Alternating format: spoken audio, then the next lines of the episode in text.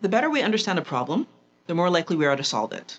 But even more, if we really understand a problem, we will solve it before it even happens, right? So we'll put things in place to make sure that the issue doesn't arise. Hello everyone, welcome to Mind-Blowing Health and Wellness with Violet. I'm Violet, I'm a psychologist, I work out of Montreal, Canada.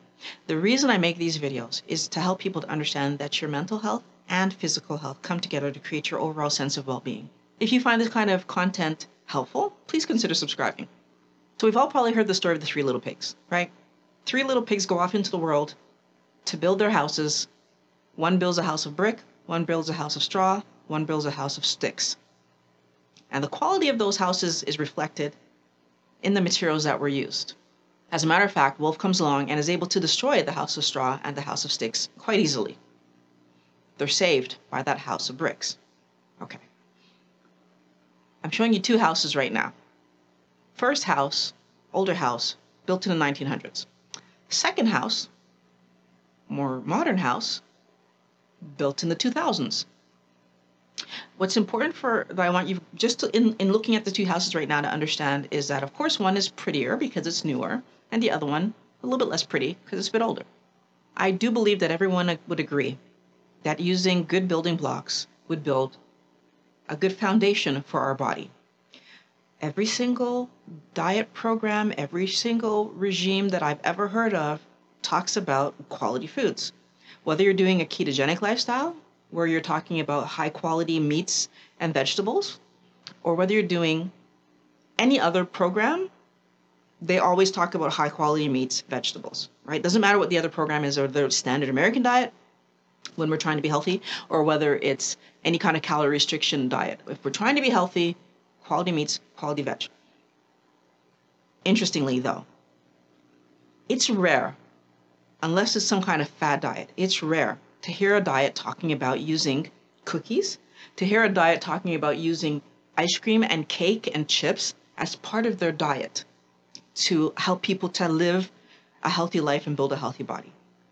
Yet, these are the foods that we are trying to use while building our good foundation.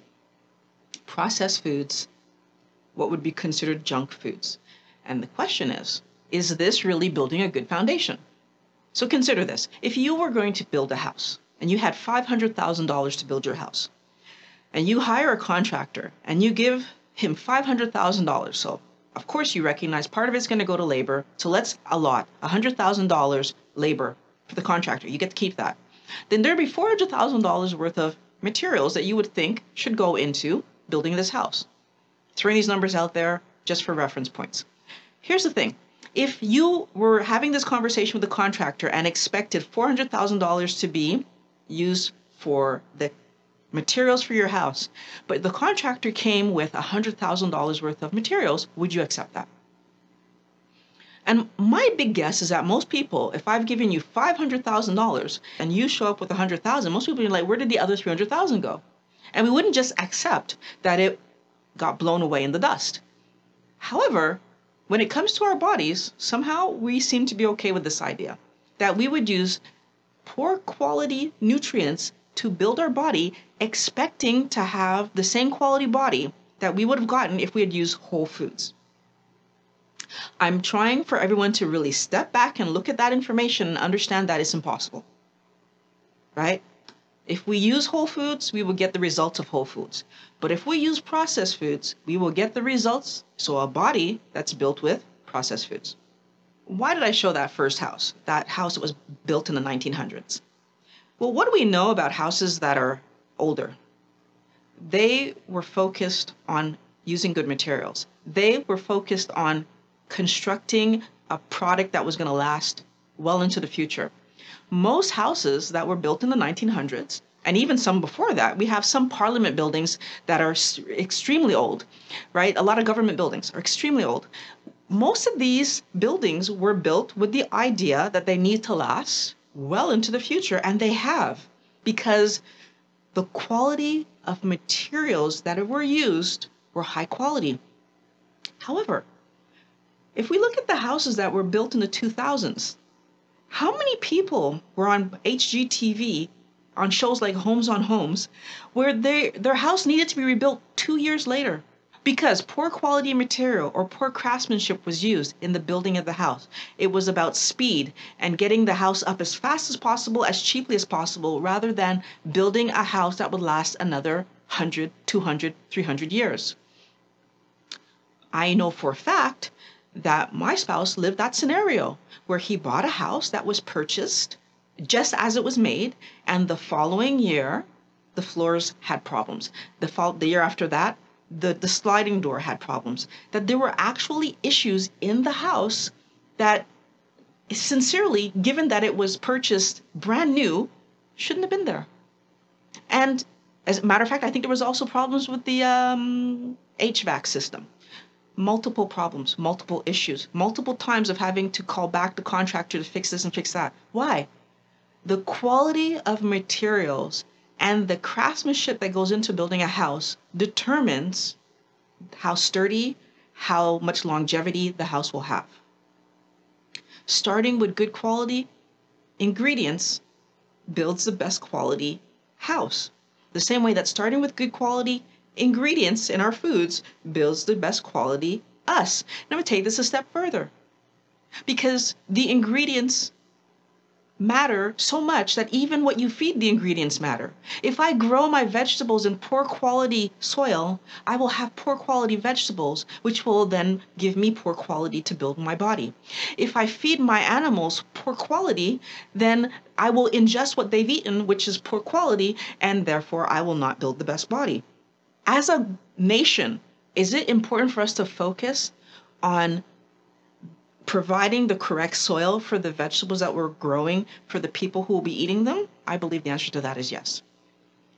As a nation, is it important for us to have animals that are fed well so that we can have meat that's nutritious and build us well? I believe so. The number one way that we can fight metabolic syndrome is to eat the appropriate food to help our bodies to build correctly. And if we don't eat the appropriate food, we will not build an appropriate body. And we will end up, again, engaging with metabolic syndrome, because carbohydrates contribute to insulin resistance, and insulin is an issue in metabolic syndrome. If we really want to fight metabolic syndrome, then we need to understand that a ketogenic lifestyle is one of the best ways to keep our insulin low. And so therefore, a ketogenic lifestyle is going to be one of the best ways to make sure that you don't eventually end up with metabolic syndrome. How are you building your house, right? I'm suggesting that as a true wellness warrior, we're always looking to be in the situation where we're doing the thing that's keeping our wellness at the peak. And in this case, that's giving my body the best quality foods that I can afford. And I've said this a bunch of times. That doesn't mean everything needs to be grass-fed, although grass-fed is better. But if I'm choosing between processed and grocery store, choose grocery store, right? Going to the grocery store and buying meat is better for you than buying any kind of processed protein. That processed protein is not going to build the strong body that you need to help you to fight metabolic syndrome, because that processed food is going to give you a much greater insulin spike, and that insulin spike has been shown to be what contributes to metabolic syndrome. If we want to solve metabolic syndrome, then we need to understand what diets help us to fight metabolic syndrome. And those diets, from what I can see, there's two. Low carb. No, there's three. Low carb, keto, carnivore. All other diets are going to have you with really high insulin, and high insulin is what creates metabolic syndrome. Build your house well. The fact that you've made it all the way to the end of this video helps me to understand that you appreciate these videos. Thank you. And if you'd like to contribute to the production of these videos, you can go to Patreon slash Violet Rivera. I now have a Patreon account, and there you can make a contribution, if you can afford it, make a contribution to the production of future videos. I want to thank all my wellness warriors for stopping by. If you're not already a wellness warrior, please subscribe and ring that bell so you know when my next video is coming out. Thanks for watching. Mind-Blowing Health and Wellness with Violet. I really appreciate it because I love talking to you guys, and I really can't wait to talk to you in the next video.